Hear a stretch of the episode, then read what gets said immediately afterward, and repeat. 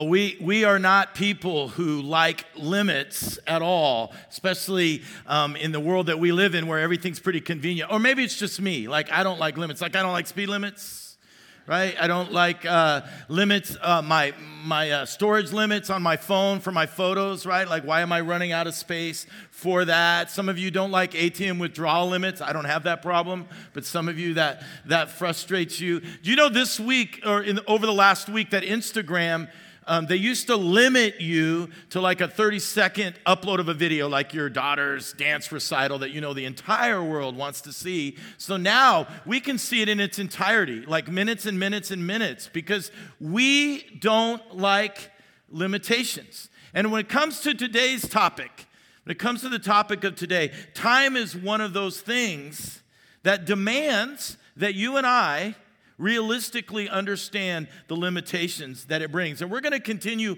our playlist series in the book of Psalms, dealing with that head on over the next few moments. And it's going to challenge us to make some shifts, which is exactly the point. Before we jump fully in, let me welcome those of you that are watching online at one of our microsites, maybe, or you're at our Southeast campus. We are so glad that that through technology we can do that. We've been having a lot of conversation about it because we believe that we, we don't want it to just be convenience that gets you to watch online. Some of you may be watching from the beach today. Good for you. We're bitter about it, all right? But we want you to be in the room at one of our campuses. We feel like the experience in the room is best where you're in community and all that, but we provide that conveniently for you to watch when that's not a choice that you can make on a particular day, and we're, we are so glad to be able to do that. Now, the fact is, we are all it's seemingly always conscious of time, right? We're always asking this question What time is it?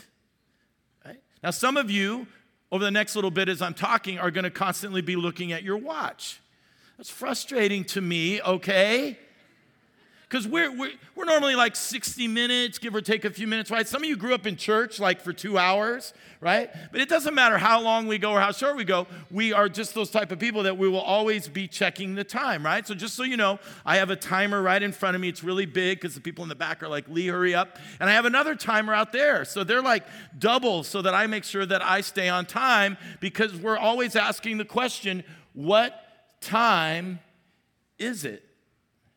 We're, as a culture, we're just time conscious. I mean, once in a while, we may get lost in a hobby or in a task that we're doing, and we might say, oh, dang, I lost track of time. But then we recover very, very quickly. But the problem is, what time is it?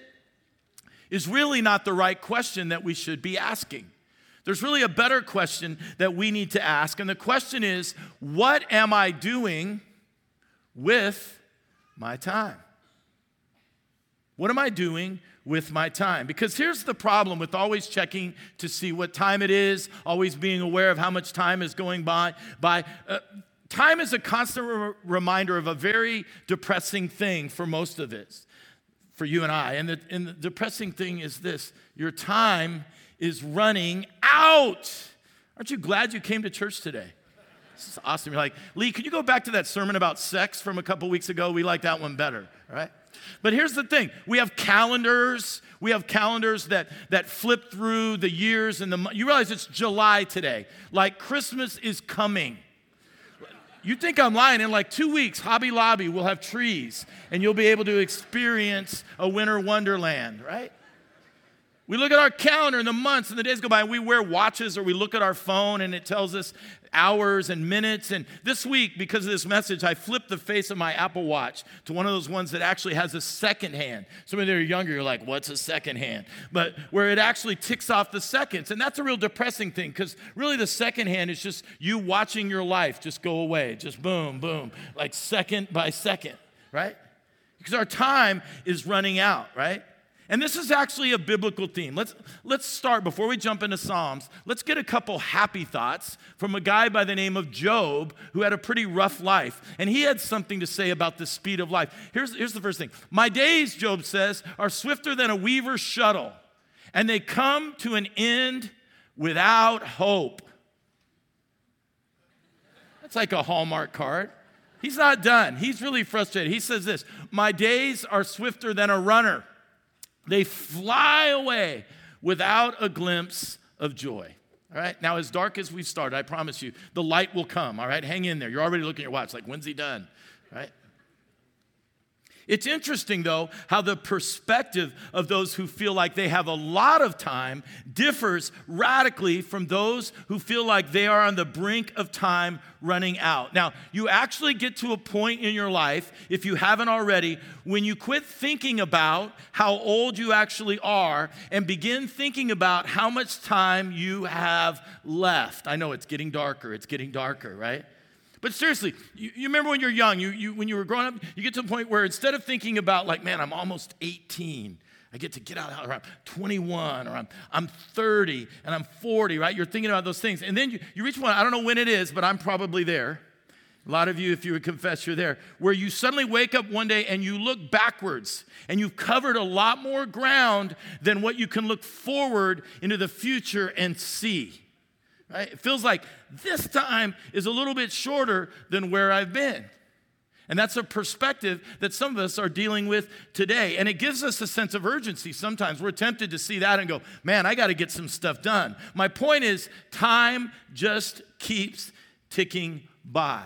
And if so, a better focus is definitely this question not what time is it, but what am I doing with my time?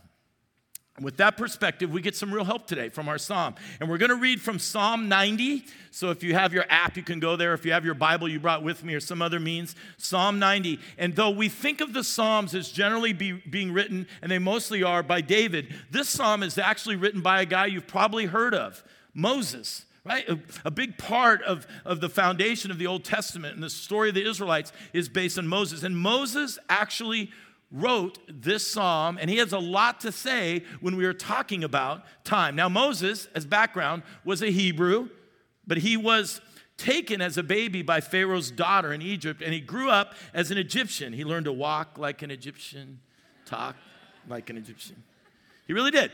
But one day in his late teens, he realized he actually wasn't an Egyptian, that he was a Hebrew. And the Hebrew people were slaves to the Egyptian people. And he looked at how the Egyptians were treating his people. And, and, it, and finally, he just got so frustrated and angry that he killed one of the Egyptians. He took one of them out. He thought it was a strategy to begin to liberate his people, but it didn't work out that way. And he became a fugitive. He went from the prince of Egypt to a fugitive to a shepherd. And he would spend the next 40 years of his time, of his time, the prime seemingly years of his life, doing absolutely nothing. Every day was the same. He didn't even need a watch. The sun would come up, he would go out and watch the sheep. The sun would start to go down, he would bring the sheep in and go to sleep. Sun would come up, he would go watch the sheep. Sheep sleep. There's probably some correlation there. When you count sheep as you sleep, maybe Moses started that. So he's watching the sheep and he's sleeping, and that's all he's doing. And he is, and some of you, maybe that's the way you feel a little bit. There are days where you know you wake up in the morning and you go through the grind of another day, and it doesn't seem like anything that interesting happens, and you go to sleep and you wake up the next day and you can't even tell one day from the other. That would have been Moses, not just for a period of time, but for 40 years. Sheep, sleep, sheep, sleep. And he may have assumed that he had no significance, he had no purpose, that his time on this earth didn't matter. No God, no nothing. But after 40 years, if you're familiar with the story, God shows up and says, the time is right. My timing is now right, and I actually have a plan and a purpose. And Moses steps out of obscurity. He confronts Pharaoh. You've read it or you've watched the movie, and he leads his people out of bondage, and he becomes pretty much a household name. So, with that as a backdrop, Moses has an incredible perspective on time and our place in that time. And so we begin in Psalms 90, verse 1. Says the following Lord, Lord, you have been our dwelling place throughout all generations.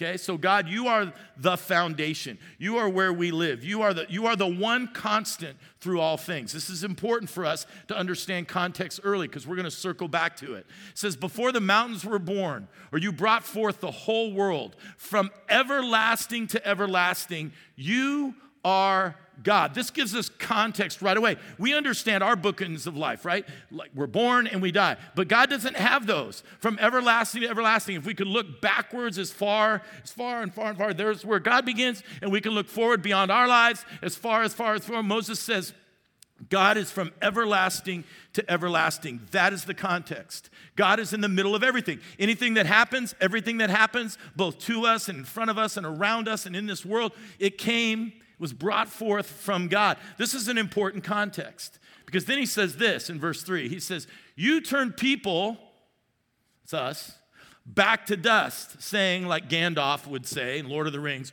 return to dust, you mortals. It's important you read that with the voice. Return to dust, you mortals.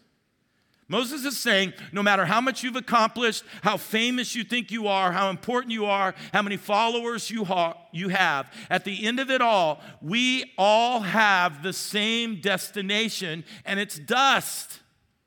It's dust. And then he gives us a sense of time our time compared to God's time. He says this a thousand years in your sight are like a day that has just gone by, or like a watch in the night. A thousand years is like a day. So think back. Do you know what happened in the year 1018? That's a thousand years ago. I looked it up this week, right? A Viking explorer, Leif Erikson, discovered or landed in North America for the first time. Okay? That's a long time ago. Right? But to God, it's just like one day. God's like, eh, yeah, that just happened yesterday. Or it says, it's like a watch in the night, because that was a, a, term that they would use, especially soldiers, where they would divvy up the night into usually three hour watches. And they would each take a watch, and then they would make sure that someone fresh always came on. So, what he's saying is, it's like a watch in the night. A thousand years just goes by like that. So, if you calculate however many years you've lived, don't do the math, it's discouraging. How, do, how does that rank with a thousand years being a day to God? All right, it moves by pretty quickly, but hang in there. It's just a starting point. Next verse, verse five, it says this Yet you sweep people away, because God is God. He sweeps them away in the sleep of death. They are like the new grass of the morning. In the morning, it springs up new, but by evening, it is dry and withered. Now, we ought to get this living in Vegas in July. I don't know if you if you do like that. Sometimes I'll get up pretty early, right when the sun comes up, and I'll open my back door and I'll look out. And if my sprinklers just got done sprinkling the grass, if you have grass, it, it, it almost feels cool. It's like 90 degrees, but it feels cool, right? And you look at the grass and it's kind of wet and the moisture's there, and you're like, God, it feels like fall. And then you go about your day, and if you come back around 5:30 and you open the door and you look out, and it just looks like a wasteland, right? It's hot. The grass looks like it's died while you've been gone. So we understand that, how time quickly moves and how God, you know, our lives, they spring up. We have something to do. We have significance. God's put us in place. But then it goes away extremely fast. Now, God's point and Moses' point is not actually that depressing. Okay, let's not get depressed or discouraged. It's just accurate. And his point isn't that your life doesn't matter so just do whatever you want. His point about time is the following. First of all, we have no control over the amount of time we are given. Okay, he's, he's making the point that God is what? From everlasting to everlasting. So God is the timekeeper. He gets to keep track of the time. We don't get to. But the only thing we get to do is we only control what we do with what we are given. Which makes the better question, again, definitely this one What am I doing with my time? Whatever time I'm given. Now, I want to do a little illustration over here, so follow me. Maybe some of you have seen this before, but that's okay because Tim Coop, who was uh, just one of my great mentors, he used to always tell us, he'd say, Most people don't need to learn anything new, they just need to remember what they already know. So if you've seen this before, it obviously hasn't stuck, so watch again, okay? The point is, is this jar over here represents a certain amount of time.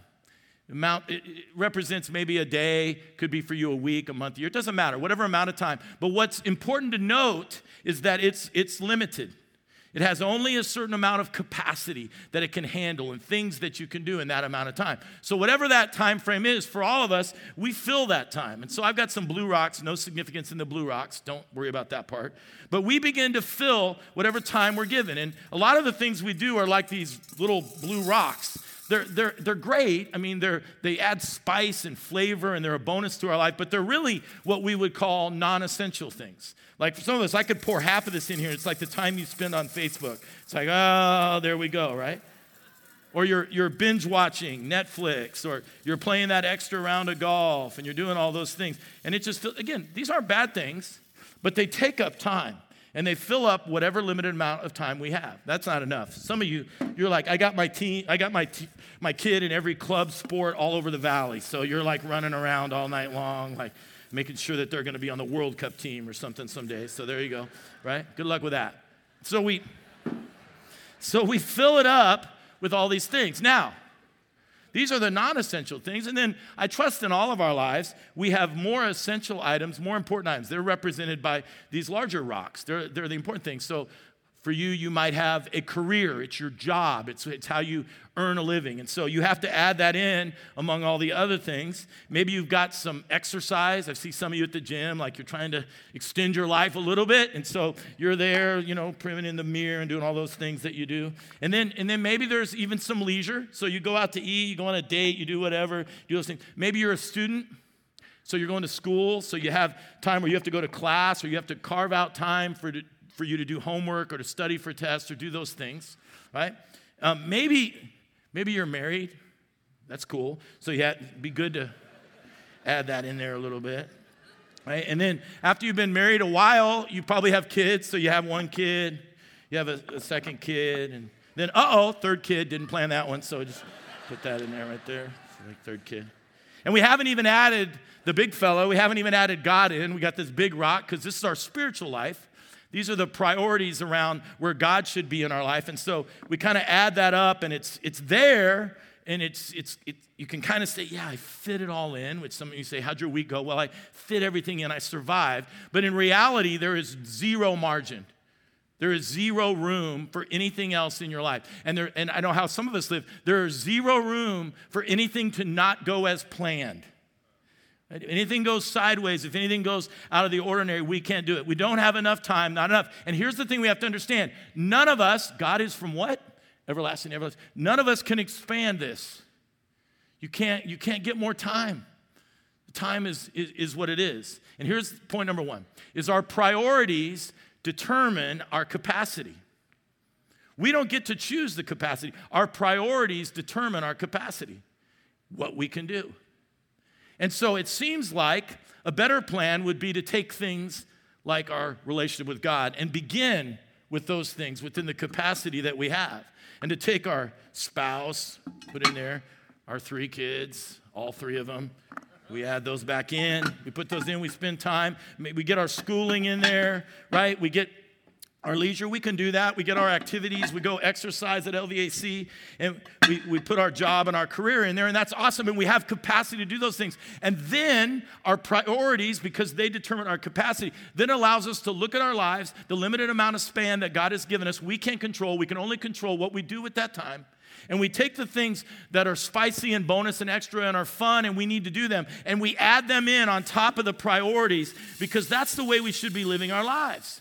So that what God's purpose for us goes in first. The things that are priority, the things that, that, we can, that we can really see as significant, that actually are a part of God's plan. And the cool thing is when we add all those extra things, and we actually have more time than we think, right? So we're like, ooh, yeah, I know, I know, right? But don't clap because you're not paying attention, right? Don't clap, let's do something, right? Let's look at what the realities of this is because the important question is if God is everlasting to everlasting and we are not, then we have to decide and commit what is going to be the priorities of our life and where we are going to begin those things. And if we do that, it doesn't mean our life's going to be lame. It means our life is going to be under control. It means we actually have a spot where we can do the purpose that God has. You, you might have looked at those folks up here earlier and got, man, Someday I'd love to carve out the time to go to Taiwan. Well, carve it out already, right? Carve it out already. Make it a priority. You're, you're never going to get more time. It's just an understanding of what has God invited you to be a part of? What does God want you to do? Because here's the thing our priority determines our capacity. So, what are you going to prioritize? What big rocks are you going to put in first? I can suggest what they should be, but you know what they should be. You know what they should be. Why don't we go hardcore on the things that are non negotiable? There are people in the world who have no concept of God, pay no attention to God, who organize their lives better than those of us who are followers of Christ, and that shouldn't be.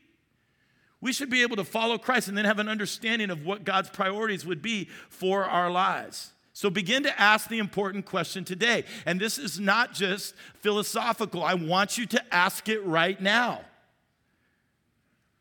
What are the most important things to you? Who are the most important people to you? And how do you prioritize those individuals? And how is the answer to that question reflected in how we are spending our limited amount of time? What would it look like in your days, your weeks, your months, your years, the season of life that you're in? To prioritize correctly and to put those things and those people ahead of all the other things. What would that look like for you? Because when you ask that question, you also have to ask this one what would have to change?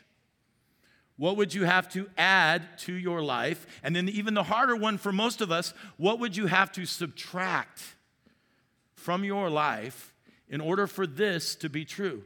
In order for you to live out God's plan for your priorities within the capacity that He's given us. Priorities are determined by our capacity, determine our capacity every single time, right? I want you to ponder that. Here's number two. Even with the greatest strategy, and even that, that's just even part of the issue, because Moses is now going to make sure that we don't miss the biggest priority of all and what we need to do with the limited capacity of time that we have. We could call it the largest rock of all. Because Moses is saying, even if we get our priorities in order, which is a good thing, even if we have time managed the best that we can, which is a good thing, life is still futile. Life is still like a withering grass if you miss the bigger point. Here's what he says in verse number 10 in Psalms 9. He says this Our days may come to 70 years or 80 if our strength endures. Yet the best of them are but trouble and sorrow. In other words, he's like, life is hard. Moses experienced that. Yet the best of them are but trouble and sorrow, for they quickly pass and we fly away. Yeah, Moses, we got it. If only we knew, however, this is, this is important, if only we knew the power of your anger, if only we knew how powerful you were, God, if only we knew how strongly you felt about certain things. Your wrath, this is kind of Dr. Seussical a little bit here. Your wrath is as great as the fear that is your due. Huh? Your wrath is as great as the fear that you should do. Here's what Moses is saying. I'm going to paraphrase it a little bit. If you could somehow see God, how he is, strength, passionate, with a plan and a purpose, if you could somehow see that in all his glory, how huge he is, you would give him substitute the word fear, reverence. You would give him the reverence that is your due. And you would do that around how you prioritize and live your life. If we understood that God is from everlasting, everlasting, not if we understood it, but if we actually believed it and actually moved our life in those directions, it would change everything. Let me summarize what Moses, psalm has said up to this point. Life has a point, and you are not it. If you miss the whole psalm, just write this down or take a picture of it. Life has a point. Some of you are like, what? Right? Some of you are like, what? But listen, our context determines, our understanding of context determines our perspective. Our context determines our perspective. We understand where we fit, where we are in context with God then it allows us to have a perspective on what we should be doing, what our priorities should be, and how, how do we align ourselves with what this God, who we should reverence and fear and pay attention to, is up to. How do we do that? I mean, as we look around, come on, guys, we see a pretty similar pattern. It may be a little different in some cultures, but in the cultures we live, here's how the game of life plays out. Like, you're born, right? Congratulations. You all got born, right? You learn basic things, right? How to eat and feed yourself and dress yourself. And then they send you off to school and you learn things, how to read, and one plus one equals two. And then you get out of elementary school and you go to that dark place called middle school and if you survive middle school, then you go to high school and you kind of be, start becoming independent, right? And when you're in high school, if you're in high school in here, you think the world revolves around you, right? If you're in high school, you think you're a big man on campus and all that stuff. And then you graduate and you walk out of the Thomas and Mack or you walk out of the Orleans and you realize the world doesn't know who you are and does not care and you are not a big man or woman anymore. So then you have to decide, and you go, go maybe I'm going to go to college, and some people don't go to college, just get a job, and so they start working. And the those that go to college, they get an education, and then they have to get a job, and so now we're catching up, we're getting a job, and maybe we're single. We decide we're going to be single, and so we're single, or maybe we get married. Some of us, unfortunately, we get married a second time or a third time. And then we have kids, right? And our kids, they start going through the same pattern. So now we're doing that. And then our kids grow up and they leave and we're working our job. And then we retire. Maybe we play a little golf and then we get sick and we die.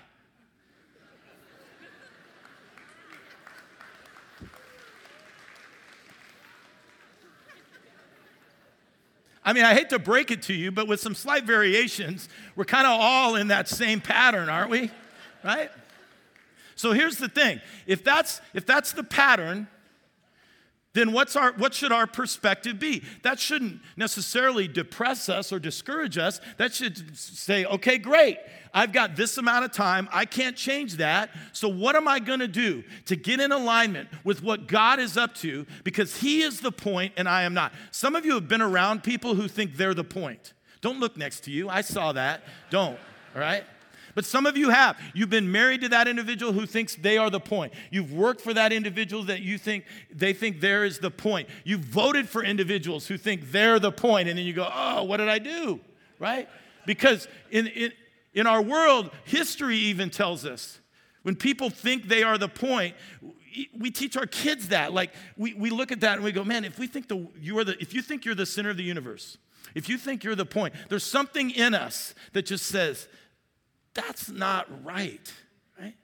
And we watch corporations who get a leader who, who they think they're the point and they blow that corporation up. We watch churches who get leaders who think they're the point and they blow churches up and people up. We see politicians and dictators who think they're the point and they blow people up. And history always looks poorly, two thumbs down, on people and individuals who forget that God is from everlasting to everlasting. And we have this brief amount of time. And in that amount of time, our job is to align ourselves, not be sad that we have a brief amount of time, but be grateful for the time we have and to say, what is it significant that God would have for me to do?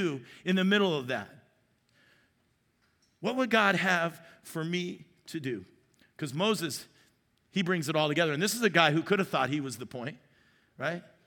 Somebody came up to me after service and it was brilliant. I'm like, oh, I'm going to add that in. Because here's the deal. They said, listen, I always got frustrated when Moses got to the promised land and God let him look over and then said, you're done.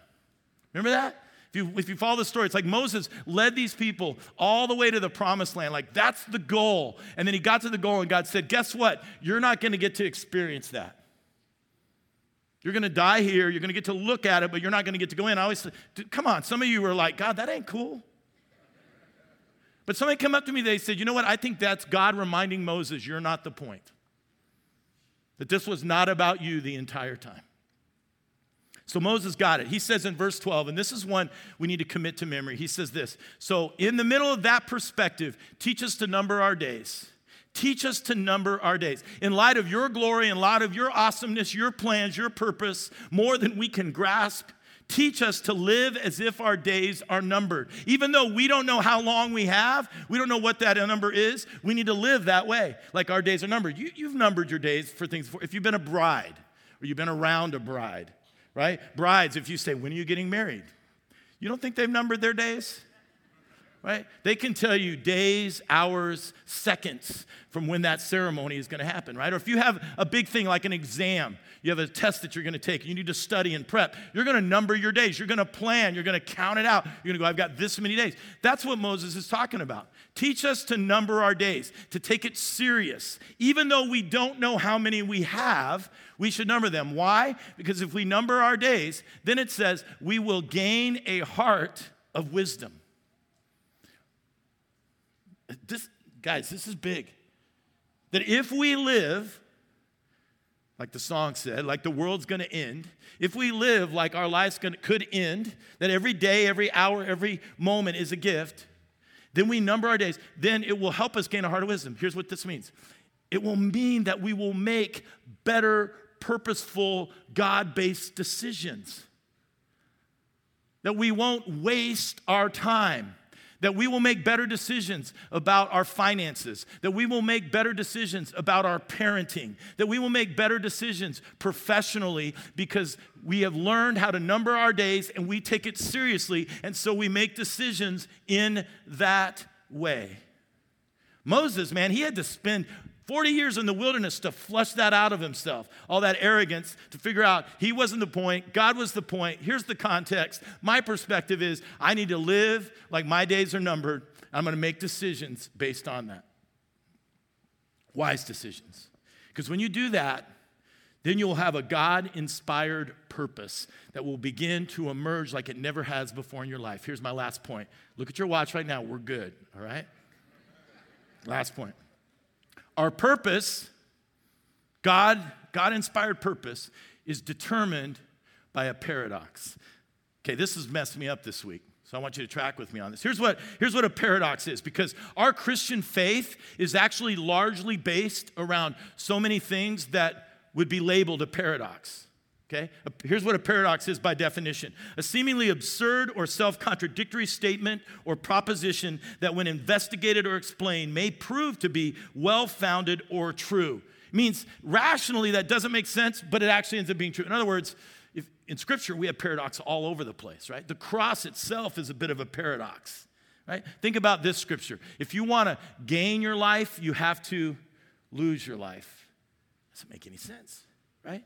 The last shall be first, and the first will be last. The Sermon on the Mount, Jesus' greatest teaching, was filled with paradox, things that people just looked at him and said, What? That doesn't make any sense whatsoever. And when it comes to numbering our days and figuring out what our purpose is, there's a paradox that I want to explain to you, and it begins with the practice of Selah which is a Hebrew word we find sprinkled through the Psalms. And here's what Selah means, not in the Hebrew, but in the English. It means this shut up, slow down, pay attention. So if you read the Psalms during this playlist series, you will see sprinkled throughout all of them these words Selah. And it's a, it's a bit of a musical term. It was basically saying, we're going to pause right now and we're going to reflect on what we just done. We're going to kind of take a deep breath, and we're going to look forward to what we're going to do next musically. We're going to, we're going to prepare for that. And these breathers were really important in order for them to get to the next spot. But here's the thing the practice of Selah is a paradox a bit. Because if I tell you your capacity is limited, if I tell you you've only got so much time, most of us, our reaction is going to be to do what? We got to fill that time up right? We got to do more. We've got to go faster. We've got to take advantage. If my days are short, man, I'm going to get everything, I'm going to wring everything out of them that I possibly can. And God says no. God says the best way for you to number your days is to stop regularly. Pay attention always. Listen up. Listen to me. Don't try to move faster. Take time to slow and pause. Number your days because then you will have a heart of wisdom that will tell you how to move forward. You'll reflect on where you've been, you'll reflect on where you're going. Selah. Man, what would that look like if that became a practice for us? What would that look like for you and I? Jesus modeled it. People we respect and admire model it. Moses modeled it. He was in the, he was in the wilderness 40, day, 40 years, sheep, sleep, sheep, sleep. And the story goes that suddenly there's a bush that's on fire for no reason except that God was in the middle of it. And fortunately, Moses took the time in the middle of his mundane life to stop, shut up, pay attention. Selah. And it transformed the entire direction of his life. Man, we're so fast, guys. We're moving so quickly. What would it look like for us to actually put our phones down? I'm terrible at this. Put our phones down for from, you know what? Our phones have a power button. I didn't know that. Like some of us, our phone got turned on at the store and we haven't turned it off in like three years. Like, wow, didn't know that. Like you could shut it off. When we take people on mission trips and they lose their phone service, it's like two days of like detox. They're like, I don't know what to do. What's the Wi Fi? I need the Wi Fi. Give me a Wi Fi code right now. I don't know what's happening. Selah. Selah. What would that look like for us as a church and as individuals? To live our lives as if we're not the point, because we're not, and to get in the middle of the grander narrative that God is telling if we didn't just go, oh, that's a cute little thing, and yeah, that's great, let's move on, I'm in a hurry, I got to get to lunch. But we said, listen, I'm to have a conversation with my family today. I'm to have a conversation with my kids today. I'm to apologize today. I'm going to make some phone calls today. I'm going to send some texts today. I'm going to look at my calendar this afternoon and I'm going to start rearranging what my week looks like and what the rest of my summer looks like and what the rest of my year looks like. And guess what? If you start with everything you have to do and then try to cram the margin and the Selah in, it's not going to happen. You got to start with the Selah. And then go, okay, now what can I do? What does God want me to do? And when we do that, we will live in a way and from a perspective that teaches us yes, our days are numbered, but we will gain a heart of wisdom. You need to convert, you need to commit this verse to memory. Teach us to number our days that we may gain a heart of wisdom. Some of you need to take a screenshot of that. You need to highlight it in your, your Bible app. Because if you, if, if, if you remember that, it'll change the trajectory of your life. However long, however short the days may be that God gives us. Let's pray together. Father, we just pray right now in this place and in this moment that you would do a radical thing in our hearts beyond just what's going on in our heads. God, that we would get both both spiritual and practical right now. God, that those you have been challenging, those that have maybe even moved to a place of uncomfortableness or maybe conviction, God, that you would just go, go deeper, go deeper. God, we pray that the purpose and the perspective of our life would, be, would move back into a clearer place. And God, that we would strategically and spiritually find a way to begin to live in a way that reflects your greatness and our part in that, our small part in that. God, I pray today that that would be the case in this room and in this church and in families and students and singles and moms and dads and grandmas and grandpas throughout this room, watching online. We pray that in your name. Amen.